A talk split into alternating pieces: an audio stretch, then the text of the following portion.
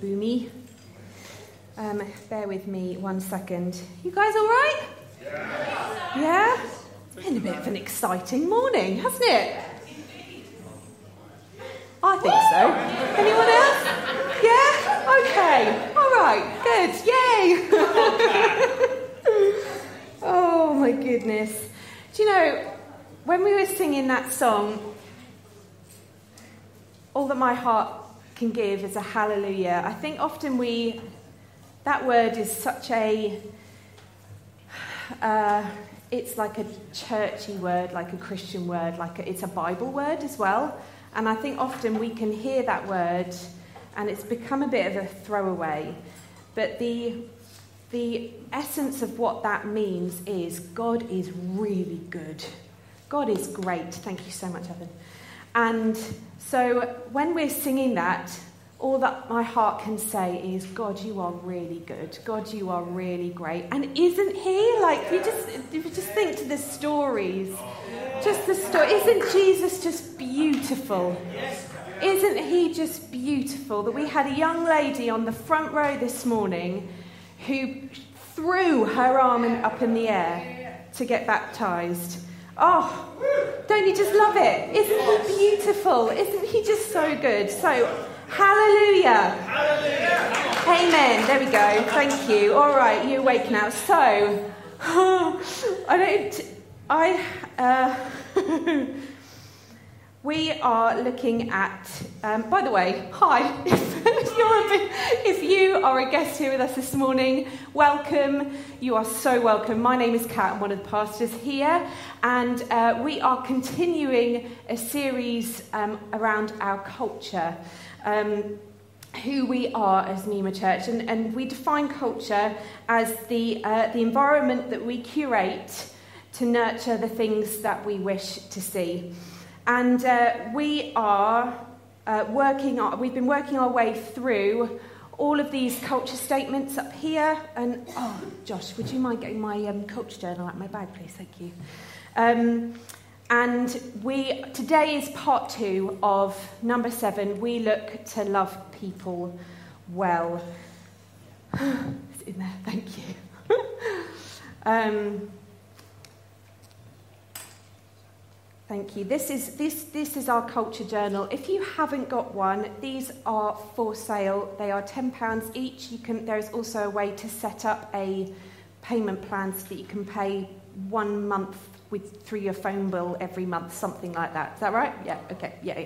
Um, so if you'd like one and you don't have one, speak to Chris Tatton at the end. Um, today, uh, today is our youngest daughter's birthday. She, uh, she turned seven, and uh, she's been counting down since the beginning of November. Um, and she, uh, she wrote a birthday list. She's um, on an A4 piece of paper in pencil, like she drew out lines to write on and everything. It was very sweet.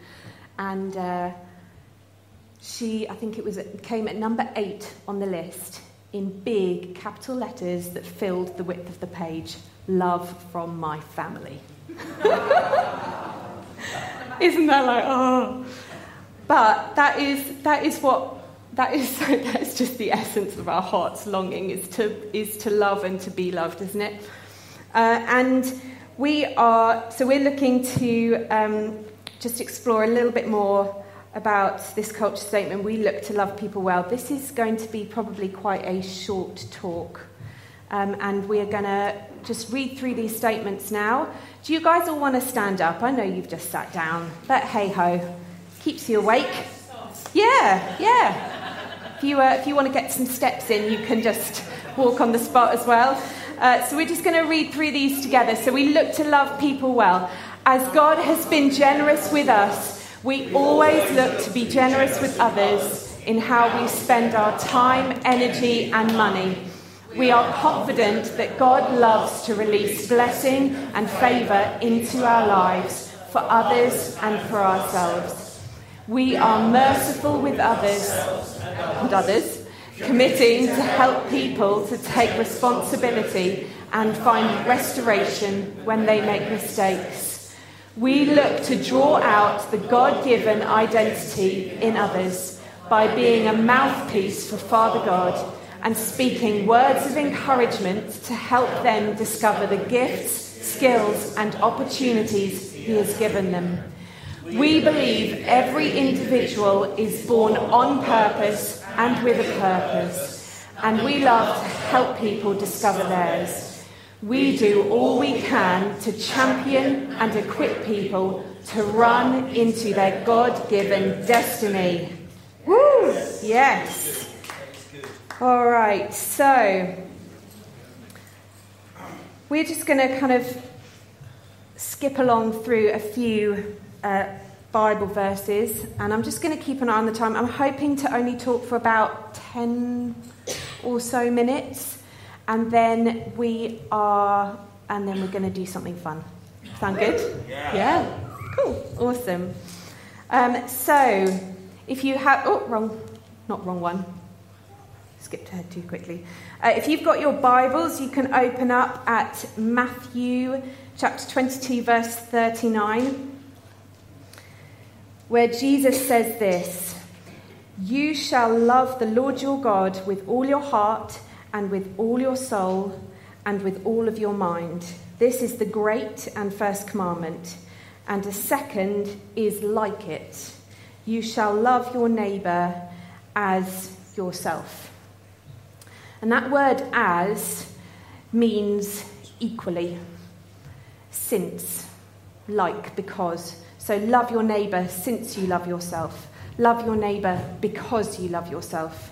So, in other words, you loving you is the foundation for you loving others. The people around you, your neighbours, your enemies, your family, your God. And I think you loving you, loving yourself, has kind of been slightly taken over by our culture at the moment and has become a very self centered thing. And that's not what Jesus is saying. What Jesus is saying is if you have encountered the love of God that He has for you, and have exp- and experienced that and continue to walk and have your mind and your heart transformed to, to represent the thoughts and the, the feelings, the emotions that God has for you, that is loving yourself. Because you are aligning your heart and your mind with how God sees you and what He thinks of you. But I don't know about you, I find many people, and I have definitely done this myself, and I'm really wanting to shift out of this. Many people let the love of God work through them, but they don't always let the love of God work in them. And I often hear people quote scripture, like p- parts of the Bible, out of context to essentially it's like a subconscious way of validating a lack of self respect and self love. And the, the biggest one that I hear is, I'm just a sinner saved by grace.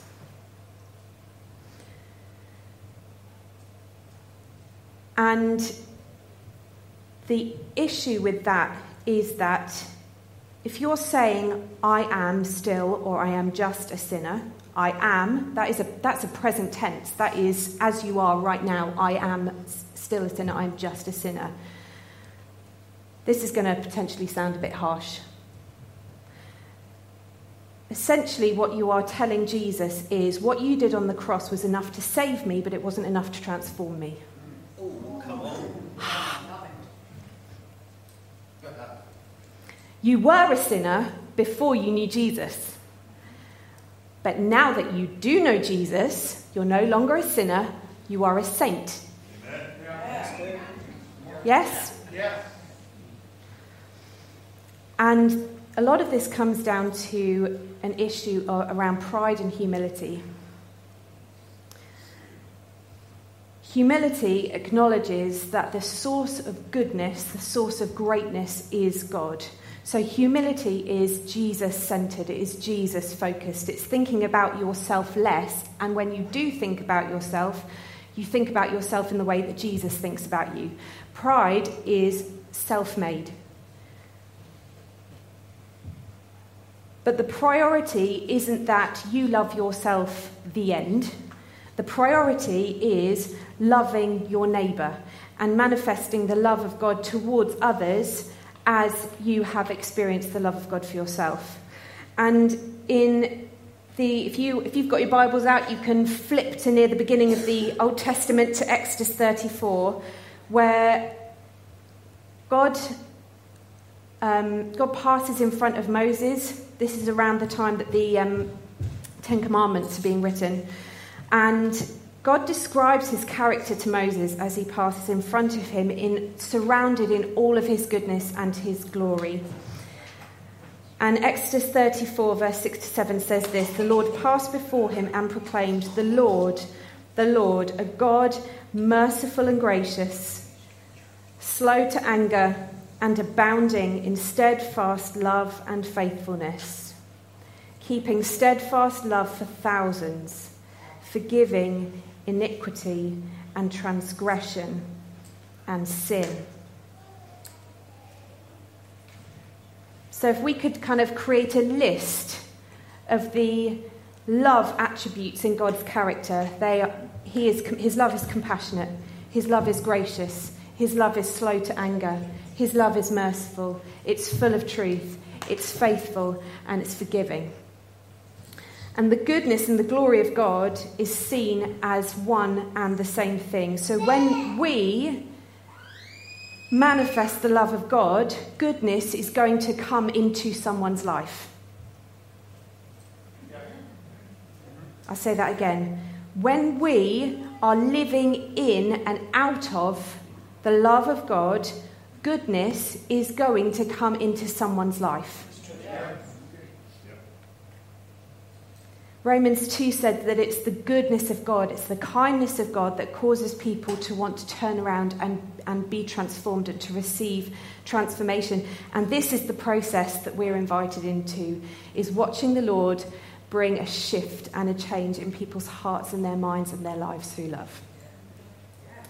So I've just got this next, ooh, next little slide here. So last week, Nick spoke to us um, predominantly from 1 Corinthians 13, and I've just put these up to compare because everything that Paul described as love comes from the attributes of God's love and character as God described himself to Moses. All right, so 1 Corinthians 13, love is patient and kind, it's compassionate. Love does not envy and boast, it's not arrogant or rude, gracious. Love is not irritable or resentful. That's God being slow to anger. Love rejoices with the truth. God is full of truth. Love bears all things, believes all things, hopes all things, and endures all things. That is a combination of merciful, faithful, and forgiving. It's true, right? It's good, isn't it? So, we are here to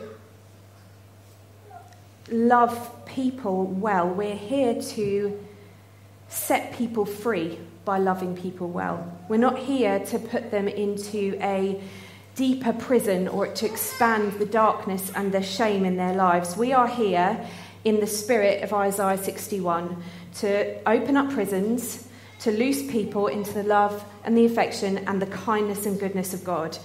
And could you imagine what could happen if, with every person we met, we represented the heart and the nature and the true affections of God? Could you imagine what could happen?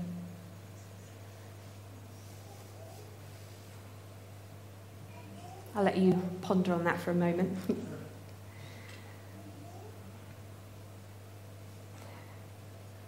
God, God invites us to speak into people's lives and to, and to love them well by calling out who they are, by calling out the things that God sees in them, by le- helping them to, to be seen and to be known and to be loved. God isn't wanting to give you love so that you can give love to someone else. I'm going to say that again. God isn't wanting to give you love so that you can give love to someone else. God is wanting to be love for you and to you so that what you speak out over people is absolutely authentic to your life. That is the representation of God's love. And kind of taking a little lean into where I felt like God was wanting to um, take us this morning, and that is into the prophetic. Um, because the prophetic is encouragement. The power of God breathed encouragement can literally save a person's life. And God's strategy for each one of us is hope. So as we speak over people, He wants to encourage, He wants to love, He wants to inject hope. And you are, we prophesy in a way that gives people hope and faith and that empowers them to receive the love of God. And if God wants you to give all of those things out to other people, then He'll want you to have them in your life first.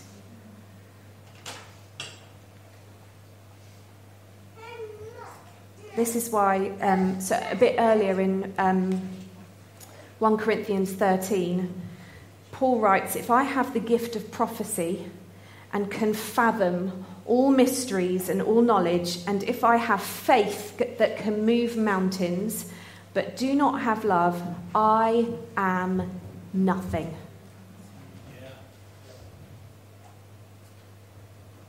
God wants us to manifest and to pour out hope and faith and empower people to receive His love, and He wants you to have them first.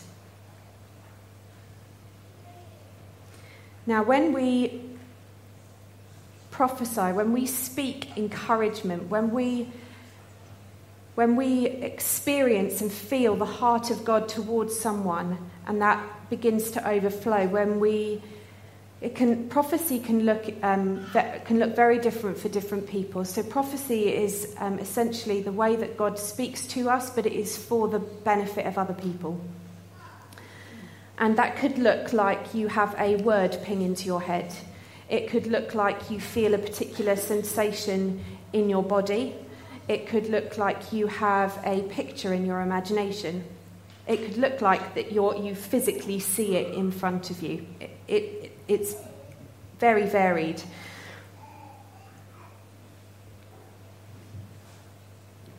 But the really the great thing is, is that there is there is no pressure in the prophetic because we're not standing in for God.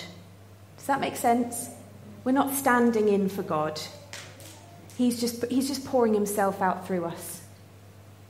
Yeah? He's just pouring himself out through us. So we, we open up our hearts and say, God, you just communicate with this person, and I will just be a vessel through which you communicate. Good. and there is a there is a place in the prophetic where and, and there, there is a place in in the affection of God and in the love of God where if we line our hearts up with the heart of God, you, you will feel the love of God flowing out of you. Yeah? In the same way that Jesus felt power flowing out of him. In the Gospels, the, uh, there was a lady who was very poorly. She'd been bleeding for 12 years. She touched Jesus. Jesus felt power coming out of him. In the same way, you can feel the love of God flowing out of you when you connect and, and keep in line your heart with His. You will feel the blessing of God, the love of God that envelops the person that you are speaking to and encouraging them, and it causes them to relax and to feel seen. This is about hope to the discouraged and peace to the lost. Love to the uh, it's love is courage to the fearful. It's hope to the hopeless. It's strength to the weary, and it's wealth to the impoverished. When I um, when we first started coming here a few years back, um, God started doing something in me that I wasn't totally expecting. And, um, and it started with, you know, when, you know, when a number of people say the same thing to you, and uh, you start thinking to yourself, huh, maybe, maybe God's saying something, maybe God's trying to do something in me right now. And the thing that people kept saying to me was, You are beautiful. And I realized the more and more it was said to me, the more uncomfortable I got. And I realized that my discomfort was because I didn't believe it. And actually, God was very, just very gently just exposing that and saying, come on, it's time to, it's time to see a shift in that. And there is something incredibly special about being in the presence of people who think that you are beautiful because it has a way of transforming you. It has a way of reminding you. It has a way of transforming the way that you think about yourself. And this is family. It is, it is love in action. It is nourishment to your soul. And love is the inner health that you need in order to walk freely in the purposes of God for your life. So, what would it look like if each of us could create a culture that cultivates world changes by loving unconditionally and releasing people into hope? Our love could be so incredibly deep that people feel enveloped with a deep sense of belonging and they lose their fear of failure. How good would that be?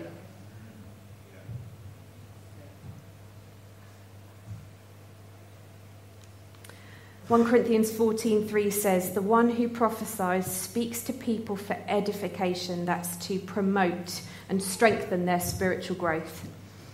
And encouragement. This is the amplified version, so the brackets are just to kind of expand what it's meaning. So, encouragement to uphold and advise them concerning the matters of God, and consolation. It's a great word, isn't it? To compassionately comfort them. And uh, that is that is what we are going to do now. So we are moving into some fun. So, um, what we are going to do now, I have invited a few people to just come and join me up on the stage here.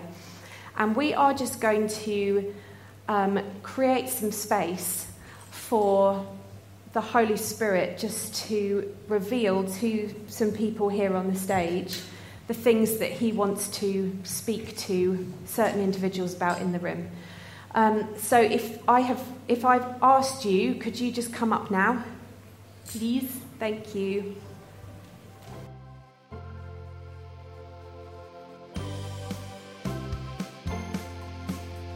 Thank you for listening to Numa Sundays podcast. For more information, go to newmachurch.uk, where you can find more ways to connect with us. Have a great week, and remember you're loved.